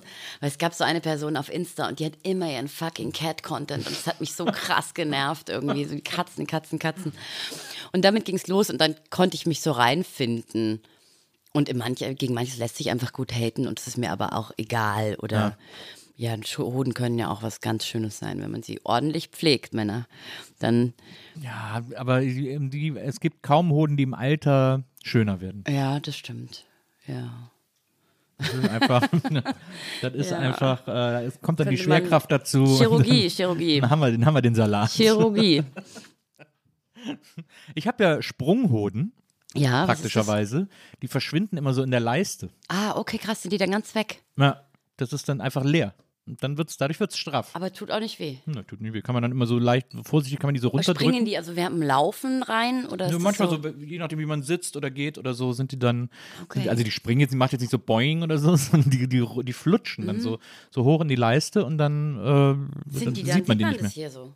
Nee, das sieht Nee, man gar nicht, man in gar- der Ah, weil Leiste Leiste ist ja überall- unten, ne? Genau. Äh, Das, das sieht man dann nicht, aber dann ist einfach, dann ist sozusagen der Sack leer. Ah, krass. Ja, ich Und, habe äh, ich hab so flache Brustwarzen. Ja. Das nennt man, das ist widerliches Wort irgendwie, Eulennester. Glaube ich, Eulennester war das ja. Und die gehen so nach innen. Ne? Also das ist Brustwarzen? ja so ein bisschen wie so, so, so Warzenhof, der so ein bisschen verkrutzelt ist und dann geht Ja. er so nach innen und dann kommt dann auch schon mal raus. Naja, Aber verstehe. genau, I feel you, Ja. Bruder. Ist, also, es gab auch damals, als ich irgendwie, als ich Kind war, meine Mutter hat das dann irgendwie mitbekommen, hat die irgendwie beim Arzt gefragt, ob man das jetzt operiert, weil das kann man operieren so. Mhm. Und dann hat der Arzt gesagt, ja, aber, also können wir machen, aber ist einfach nur kosmetisch. Mhm. Und deswegen wird das nie gemacht, deswegen habe ich es bis heute. Ja. Okay. Ja. Aber deswegen kann ich da, da, kann ich, da kann ich auf jeden Fall immer, äh, ich weiß nicht, ob es daran liegt, aber ich bin auch so ultra übertrieben empfindlich an den, an den Hoden. Du Also meinst, die tun dir einen Gefallen und springen dann sozusagen Wahrscheinlich, ja. in den Leib zurück. Die sind es einfach nicht so gewohnt, immer so exponiert zu sein, weil die sich immer wieder so oft zurückziehen. ja, spannend. Ja, das, wie bin ich da jetzt abgebogen? Wir haben über Ähm, Hodenhassen geredet und du wolltest aber sagen, dass deine Hoden was Besonderes sind. Und das erkenne ich an. Ich erkenne die Straffheit deines nicht- Hodensackes wollte an. Doch, du wolltest durch die Blume sagen, dass deine Hoden was Besonderes Nein, sind. ich war doch, mir, mir ging es um den Ananasabschnitt. Ich fand den Ananasabschnitt okay, so schön. reden wir wieder über Ananas. Ähm, Ähm, der, ja. ich fand, der hat mir so gut gefallen. Aber du hast mir sofort den Wind aus den genommen, weil du gesagt hast, dass du eigentlich Ananas magst. Und jetzt kann ich da gar nicht, äh, jetzt kann ich da gar nicht mehr andocken äh, an diese Sache. Was ich auch interessant finde, in einem anderen Interview, das habe ich mit dir gesehen, da hast du dich extrem darüber, naja, also extrem nicht, aber da hast du dich sehr darüber aufgeregt. Man hat schon gemerkt, dass du da, dass da eine Verletztheit und eine, und eine Art Wut gibt über deine Zeit in Österreich oder wenn du mal in Österreich warst, in Wien oder so, dass du immer Piefke genannt wirst. Man wird ja als Deutscher in, in Wien äh, Piefke genannt. Und du hast gesagt, dass dich da jeder so nennt, und zwar nicht nur so Leute, bei denen es einem egal ist oder wo man so denkt, naja gut, okay, äh, sondern auch, also ich zitiere dich jetzt mal ähm, aus dem Gedächtnis, dass du auch von äh, linken, aufgeklärten Leuten Piefke, äh, einfach andauernd Piefke genannt wurdest und dich das total nervt. Naja, nicht eine Piefkind. Das wäre jetzt, dass wir darüber reden. Und wenn das jetzt Leute aus Österreich hören, das fänden die auch schon wieder total deutsch, dass, dass man darüber redet und dieses Wort Piefke verwendet. Na, es ist halt so, es ist halt so präsent, dieses Du bist Deutsche. Und ich hab halt, bin halt so genervt, weil ich in Bayern auf dem Land schon wegen dem Hochdeutsch sprechen, dann ausgrenzt wurde. Dann gehe ich nach Österreich, dann gehe ich nach, in die Stadt, dann bin ich die vom Land, dann gehst du nach Österreich, dann bist du irgendwie die Deutsche. Und ich denke mir so, ihr nervt mich so mit euren blöden Grenzen. Aber es ist ja schon auch fast cute auch wieder, weil die, mein Freund kommt auch aus Österreich und wenn, dem, wenn ich dem irgendwie sage, das bist du der AK versichert, das bist ja fast Deutscher, ist so, nein, ich bin kein Deutscher. Also es ist schon immer so, wenn die gar nichts mehr haben, Hauptsache sie sind keine Deutschen so. Und ich habe auch gelesen, woher das kommt, nämlich hat, glaube ich, die SPÖ sozusagen das im Wahlkampf benutzt in den Nachkriegsjahren, um halt sich abzugrenzen, so wie waren nicht die Nazis, ne? Und ich glaube, da, das ist halt so ganz stark hängen geblieben irgendwie. Und mich nervt's halt aber irgendwie, wenn- wenn, so Leute, von denen du es einfach nicht denkst, die auch wirklich ähm, so No Nation, No Border mäßig drauf sind und sagen so, bitte, ich bin noch keine Deutsche. Ich glaube, das sind halt ganz viele negative Eigenschaften, die dem dann irgendwie anhaften. So. Ja, ja, Ja. verstehe. Und es ist aber nervig halt einfach, ne, wenn du eigentlich das Gefühl hast, da ist so viel Gemeinsamkeit und dann ständig auf diese Unterschiede so gepocht wird. Ich hatte, ich hatte nur die ganze Zeit gedacht, dass das so, dass einem das so egal wäre. Also ich habe es ja nicht erlebt, deswegen kann ich ich nicht äh, sagen. Aber ich, ich habe dann immer gedacht, so, naja, dann sollen soll mich doch nennen, wie sie wollen. Also das ist ja, das ist ja so eine, so eine, so eine Kabelei im, im Wiener Schmäh, den Deutschen immer Piefke zu nennen und so. Das, Das ist ist halt so eine Grenze zwischen der Kabelei und zwischen dem beleidigend werden Ja, und zwischen dem, vielleicht dann denke ich mir manchmal, okay, vielleicht bist du einfach auch schnell gekränkt. Aber es nervt mich einfach. Und manchmal Mhm. ist es dann auch wirklich kränkend, wenn das ständig herausgestrichen wird. Und ich finde, da findet schon auch eine reale Ausgrenzung auf eine Art irgendwie statt. Mhm. Auch von Österreichern, die irgendwie im Ausland leben, also in Deutsch, in Berlin leben zum Beispiel. Da findet es findet schon immer so statt, so eine, wo ich das Gefühl habe, das ist dann schon, die müssen sich schon immer als was ganz Besonderes irgendwo fühlen, egal wo sie sind. Was sie leider auch sind. Das ist ja das Schlimme irgendwie. Also ich finde ja wirklich auch, ich liebe ja Österreich total und ich liebe auch die WienerInnen ganz sehr, aber gleichzeitig hasse ich sie eben auch. Das Ja. ist aber, glaube ich, so geht's, glaube ich, geht's sogar den WienerInnen selbst äh, mit Die sich heißt, ja, selbst. ja, Wien heißt Wien. Es gibt ein T-Shirt von Martin Grande, das ist ein ganz toller Künstler auch. Das heißt, äh, da steht drauf, Wien heißt Wien. so ist es auch. Ja. Nochmal also ein bisschen auf diese, auf die Sachen zurückzukommen, äh, die du, die du jetzt gerade vor allem aktuell machst. Du hast ja mit deinem äh, Freund zusammen, mit deinem Partner zusammen auch, wie nennt man das, ein, ein Künstler, ein Künstlerduo gegründet, Mhm. mit dem ihr auch, äh, ich glaube jetzt diese Woche auch was hier in Berlin äh, an der, an der Volksbühne gemacht habt. Da in diesem Pavillon, ne? Genau, im Sternschuppen heißt der. Äh, ist der Pavillon rechts Ich wusste in der übrigens nie, dass dieser Pavillon einen eigenen Namen hat. Hat er auch, der, der existiert auch erst seit der Spielzeit jetzt. Ah ja, okay. Genau, in Polish ist es wichtig, das ist so ein Laden für Hoch- und Trinkkultur. Ja. Genau, das heißt, es sind Ausstellungen im Sternschuppen. Das macht eben Valentin Wagner, mein Partner, zusammen mit Samuel Casata. Wir treiben den und es war eine Lücke frei und dann haben, wir heißen Spazi Spezial. Weil es ist Spazi, Spazi, Spazi, Spazi, Spazi wird sich gern genannt. In Bayern und Österreich. Und da hatten wir eine kurze Ausstellung jetzt, genau. Und wir arbeiten aber auch zusammen. Ich habe den, den Toten Salon im Roten Salon, je letzten Freitag im Monat. Da arbeiten wir auch zusammen als Spazi Spezial. Genau. Und jetzt machen wir bald auch noch Musik.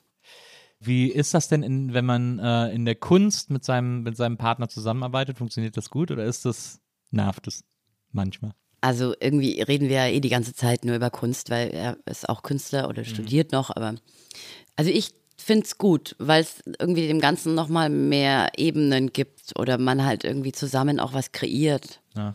Und das finde ich toll.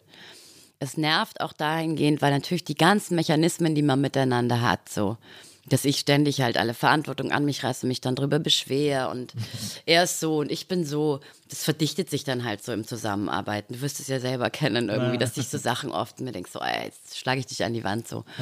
Und wir hatten auch irgendwie sehr viel zusammengearbeitet und jetzt hatte ich auch erstmal so irgendwie eine Pause gebraucht, Wally auch und jeder macht irgendwie so seinen eigenen Stuff und dann findet man wieder zusammen. Aber ich meine, wir leben zusammen in einer Wohnung, es geht halt auch irgendwie schnell. Geht, es geht ja quasi auch die ganze Zeit um die Sache. Ja, genau. Ja. Deshalb hat sich das so formiert. Du hast mal erzählt, du willst, dass so viele Leute wie möglich deine Arbeiten kaufen, äh, weil du so viel Geld wie möglich machen willst, weil du so unabhängig wie möglich sein willst, um machen zu können, was du willst. Gleichzeitig hast du in anderen Interviews gesagt, die Arbeiten, die du gemacht hast, die bedeuten dir so viel, dass du sie nicht loslassen willst.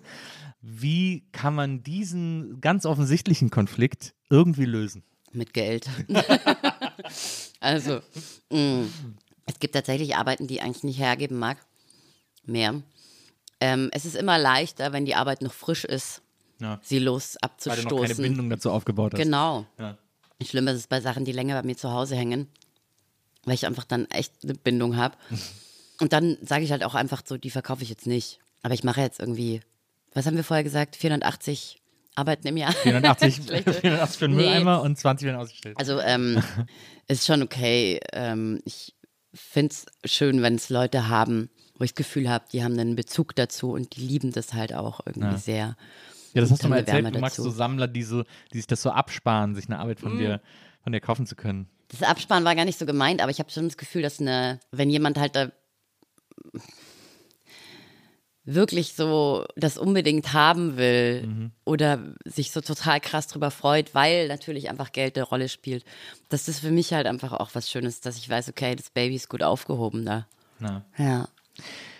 Du hast auch gesagt, dass quasi die für dich die Kunstsache erst anfing, ernst zu werden oder äh, ein, ein Lebensmodell zu werden, als du angefangen hast, dich auch zu präsentieren, also auf Instagram deine Arbeiten zu zeigen und stattzufinden und dich als Künstlerin auch öffentlich zu positionieren und sichtbar zu machen und so.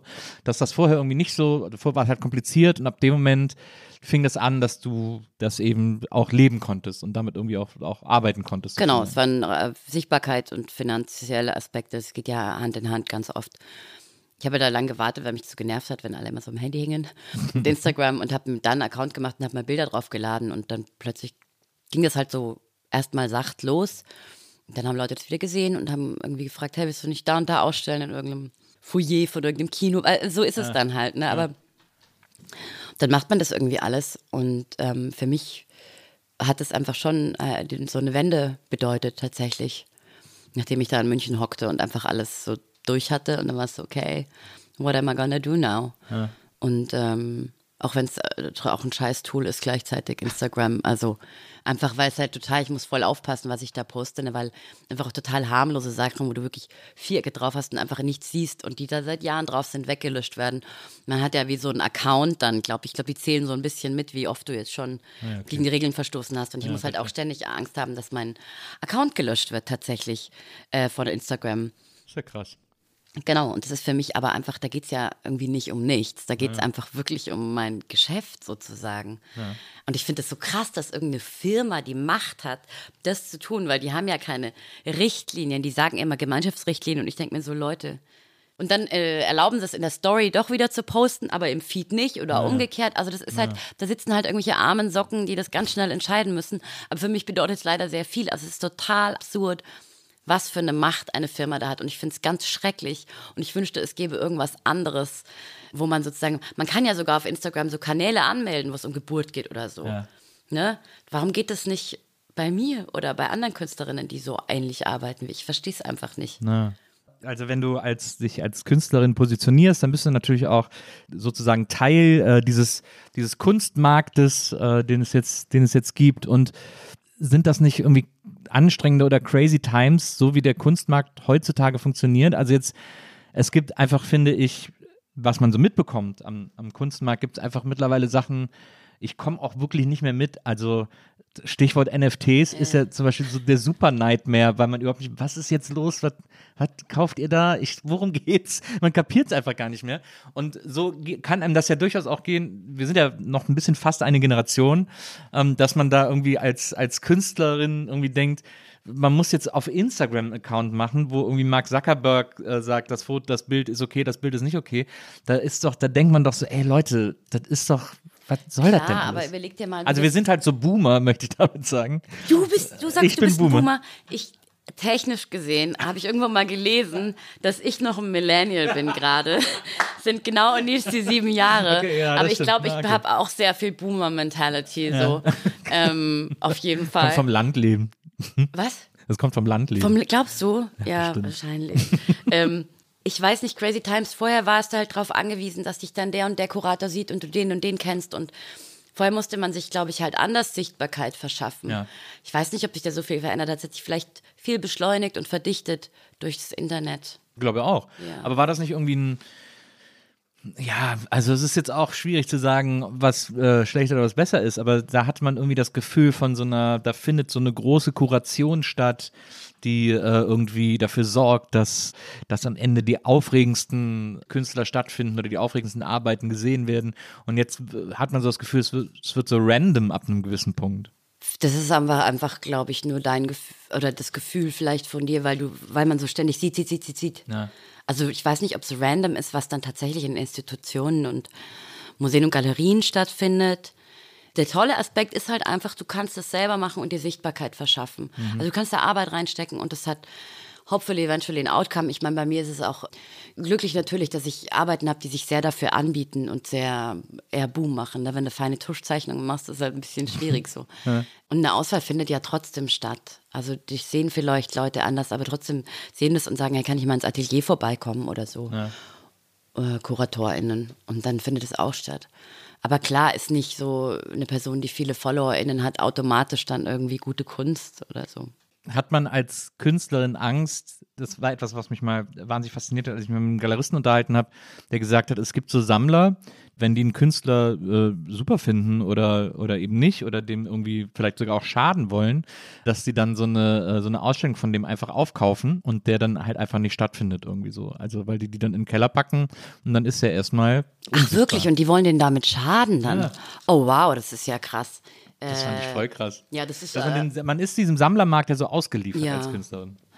man kann natürlich trotzdem sagen, so man macht das nicht. Also da gibt es irgendwie so Geschichten mit einem Künstler. Ja gut, wenn man geerbt hat oder so. Ja, aber so ta taktisch gesehen ist natürlich dann eine Galerie auch dafür da, die dann sagt so, ähm, Die auch mach das aufpassen aus, muss, genau. mach das aus dem und dem Grund, machst du das nicht. So. Oder du gibst jetzt nicht für diese Auktion ein Bild her, weil dann, das sind halt Mechanismen, da muss dich halt sozusagen jemand beraten und beschützen Ja. Auf eine Art. Aber klar, wenn du dann irgendwie die Scheine siehst auf dem Tisch, dann ist es wahrscheinlich auch schwierig zu sagen, so, nee, mache ich nicht. Aber das wusste ich nicht, dass das, dass das so passiert, dass jemand dann in den Keller packt auch und sagt, okay, ich hau das Geld auf den Tisch, weil ich will nicht, dass der stattfindet. Wow, Das fand ich auch eine gruselige Vorstellung. total. Also ge gemein einfach. Total. Gemeines Absolut, Geld. Super Ja. gemein. Fuck. Naja, auf der anderen Seite, wenn du dann echt so richtig reich bist, ich will ja hauptsächlich halt mein Haus in der Toskana, ne? Ja. Whatever, so.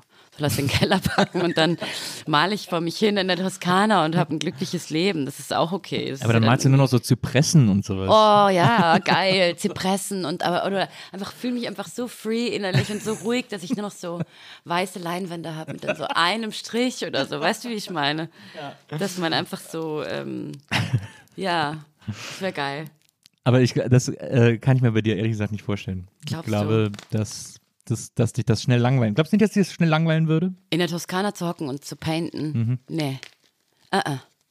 Uh auf Glaubst du keinen Fall. nee, gar nicht. Ich glaube, es wäre einfach wunderschön. Aber ähm, ich sehe es ja jetzt, wenn ich jetzt im Sommer dann da Ja. nach Italien gehe, äh, fünf Monate, dann werde ich ja sehen, ob es mich langweilt. Ja, fünf Monate reicht, glaube ich, noch nicht zum Langweilen. Aber so, Forever, meinst du? ja, wenn du so ein, zwei Jahre da bist, ist, glaub, kommt, glaube ich, irgendwann der Punkt, wo du denkst so, naja gut, ich weiß jetzt, was hier morgen Na, man hier muss halt morgens vielleicht coole Leute mitnehmen. Oder man muss halt dann einfach ab und zu nach Berlin fahren. Ja. Oder? Oder du machst so ein, oder du machst sowas wie so eine, äh, es gibt doch diese äh, Villa in der Toskana, wo KünstlerInnen immer so Stipendien kriegen, um dann da irgendwie Villa Massimo. Mhm. Arbeiten. genau. Du machst dann auch so eine private Villa Massimo, wo du dann so immer das wieder. wäre geil. Nee, oh, ja, obwohl. Ja. Du machst dann so einen kleinen, einen kleinen Teil, baust meinetwegen den Schuppen aus oder so, Ja. dass man da auch so autonom leben kann und lädst immer wieder junge KünstlerInnen ein, die da irgendwie So für zwei Monate Residency. arbeiten dürfen. Ja, voll. Das gibt's, glaube ich, auch mehr solche Leute, die solche Sachen machen. Auch in Brandenburg zum Beispiel. Du könnt- in Brandenburg. Ja. also es gibt Leute sozusagen, die dann irgendwelche Höfe aufkaufen oder alte. Bahnhöfe und dann sagen, hey, it's boring alone, wir machen so eine Residency. Du kannst dich bewerben, dann kannst du ein paar Monate hier mit uns leben. So, eigentlich ganz ja, cool. das wäre wär schon ein guter Plan eigentlich. Ja. Ja. Dann äh, bewerbe ich mich auch, wenn du das. Wenn du Äh, das ich nehme dich ausschreibst. sofort. Ja, hol dir ein Feuer. Da musst du schnell zurückkommen, um dich zu verabschieden. Ja, ah, okay, wir sind bei der Verabschiedung. Ich, ich würde mich auch freuen, wenn wir noch 800 Jahre reden würden. Du musst unbedingt wiederkommen und nächstes Mal äh, ranken wir dann äh, die besten Take That Songs zum Beispiel. Oh yeah. Was war das eigentlich mit der Kelly Family? Du hast dann in einer dieser Stories noch so eine, so eine brave Autogrammkarte von, ich glaube, Angelo Ja, äh, genau. äh, gezeigt. Die hatte gesagt, ich irgendwo. Warst du Kelly Family Fan? Natürlich war ich Kelly Family Fan. Und meine Schwestern, ich weiß noch, wir saßen in der Badewanne und hatten diese CD und äh, haben gedacht, bis auf einen sind das alles Frauen. Und das hat mich dann ultra reingeflasht. Auch, Wie alt war ich denn da? Auch elf oder so. Dass das halt Männer sind mit so ganz langen Haaren. Ja. Die erste genderqueere Voll. Band. Mhm. Ja. Auf jeden Fall, würde ich so sagen. Mega gut. Es gibt ja von Bernd Begemann das schöne Lied Kelly Family Feeling äh, zusammen mit Sophie Reuss, äh, wo er singt, du und ich, wir haben das Kelly Family Feeling, gammelig, aber zusammelig. Oh, wow. Das, ich- das ist sehr, sehr niedlich. Schön. Sophia, das, ich fand das äh, super aufregend, äh, dieses Gespräch. Ich habe mich mega gefreut, dass du gekommen bist. Ich fand das super, super interessant. Es hat einen riesigen Spaß gemacht, mit dir über diese ganzen Sachen zu reden. Und äh, ja, ich würde mir wünschen, dass du ganz bald wiederkommst. Dieses Jahr ist Documenta, vielleicht treffen wir uns nach der Documenta wieder. Und gehst du auch zur Documenta? Weiß ich nicht. Interessiert dich das überhaupt? Ja, ich gehe dann durch, mach so, ja, wir können, wir fahren zusammen und machen dieses Ja, Ja, Nein, Nein Ding. Ah ja, Das ist gut. hm, Gehen wir absolut. durch, so nach Gefühl quasi. Genau. Ähm, ja, ich werde auf jeden Fall hinfahren. Dann Ja. kann ich mir danach alles von dir erklären lassen, zum Beispiel. Ach oder so. Gott, oder wir nee, das unterhalten uns darüber, was wir am besten fanden. Ja, Äh, genau. Und schwärmen uns gegenseitig Gerne. von den, von den interessanten Sachen vor. Und von den schlechtesten Sachen. Das macht immer, also Lästern macht schon auch echt krass viel Spaß. Ja, das stimmt. Lästern Ja. ist auch wichtig. Aha.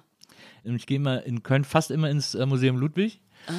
So die ständige Ausstellung, da gibt es so ein paar Sachen, die ich mag, die ich mir dann immer angucke, so immer, immer die gleichen Bilder sozusagen, immer die gleichen Arbeiten. Und manchmal sind ja auch die Sonderausstellungen ganz gut. Und einmal war ich da bei der, äh, wie heißt der nochmal? Äh, Matthew Barney, ähm, diese Creme Master. Creme Master Cycle, die sind genau. toll. Da liefen Ja. ja. die Filme den ganzen Tag hintereinander und so. Und dann waren so ein paar Objekte aus den Filmen ausgestellt. Das war auch eine super Ausstellung. Den finde ich auch ganz, ganz toll. Ja, das hat mich auch, nämlich ganz am Anfang meines Studiums auch kennengelernt, Matthew Barney. Ja. Und dachte mir so, boah, solche Filme machen. Und dann habe ich so meinen allerersten Film, aber der ist total trashig geworden. Aber so Matthew Barney, ja, einer der großen auf jeden Fall, ja. Ich, hab, ich weiß noch, ich kann mich an eine Szene erinnern, da saß ich irgendwie, die hat so 20 Minuten gedauert, wo so fünf äh, Cadillacs in so einem Foyer ein Auto die ganze Zeit zu Schrott fahren. Die von- setzen immer wieder zurück. In der Mitte steht ein Auto und diese fünf Autos kommen aus allen Richtungen und fahren immer wieder gegen das Auto, bis das nur so ein kleiner Haufen Geil. Schrott Oder wenn du ist. so ein Budget geil. hast, dass du solche Dinge durchziehen kannst. Das Es ist immer, nämlich das Geile bei dem. Ja, es ist halt immer eine Budgetfrage, Naja. wie arg man auffahren kann, ja, auf jeden Fall. Was ich noch fragen wollte, ähm, äh, also wo du in München studiert hast, Mhm. ähm, bei deinem Professor Stefan Huber, äh, bei dem du in der Klasse warst, der macht das ja nicht mehr und dann ist so ein Buch rausgekommen, wo so ihm zu Ehren irgendwie so ein Wörterbuch, bla Mhm. bla bla, wo so ganz viele Fotos von seinen diversen Klassen drin waren, was die so Ja. für, gemacht haben mit ihm und so. Und da habe ich auch so ein paar Fotos mit dir gesehen und ihr habt äh, euch auf einem Berg etwas von Reinhold Messner erzählen lassen. Das war eine Ausstellung sogar dort. Das ist es, was war denn da, Reinhold Messner? Also ich habe da gar nicht mitgemacht bei der Ausstellung, aber die Klasse, Huber hatte irgendeinen Bezug zu Reinhold Messner und dann war da die Klasse und haben da Arbeiten gemacht. Es war eine sehr schöne Ausstellung. Ähm, ich weiß gar nicht, ob er persönlich da war. Das ist ein Museum da, glaube ich, oder? Keine Ahnung, es sah so aus, als würdet ihr alle auf dem Berg sitzen. Ja. Und dann stand halt Reinhold Messner da und hat irgendwie doziert. Bestimmt zur, zur. Eröffnung oder so war das. Ja. Ich Kann mich nicht dran erinnern. Ich glaube, das Okay. war noch so zu wilden, wilden, wilden Zeiten mit viel Wodka damals. Ja, lange her. Ist ja auch sehr kalt auf so einem Berg, da muss Ja. man sich ja auch von innen warm halten. Ja, genau. Ähm, also nochmal vielen, vielen Dank, dass du, dass du heute da gewesen Danke bist. dir, Nils. Ich fand's mega cool. Danke, Wenzel, dass du heute unser Producer warst. Danke für den Kuchen, lieber Wenzel. Stimmt, danke für den Schoko-Schock. Und äh, wir hören uns nächstes Mal wieder hier bei der Nils Bokeberg Erfahrung. Bis dahin, liebe Leute, macht's gut und äh, passt auf euch auf. Tschüss. Tschüssi.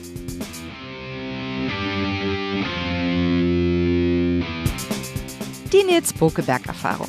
Von und mit Nils Bokeberg. Eine Produktion von Pool Artists.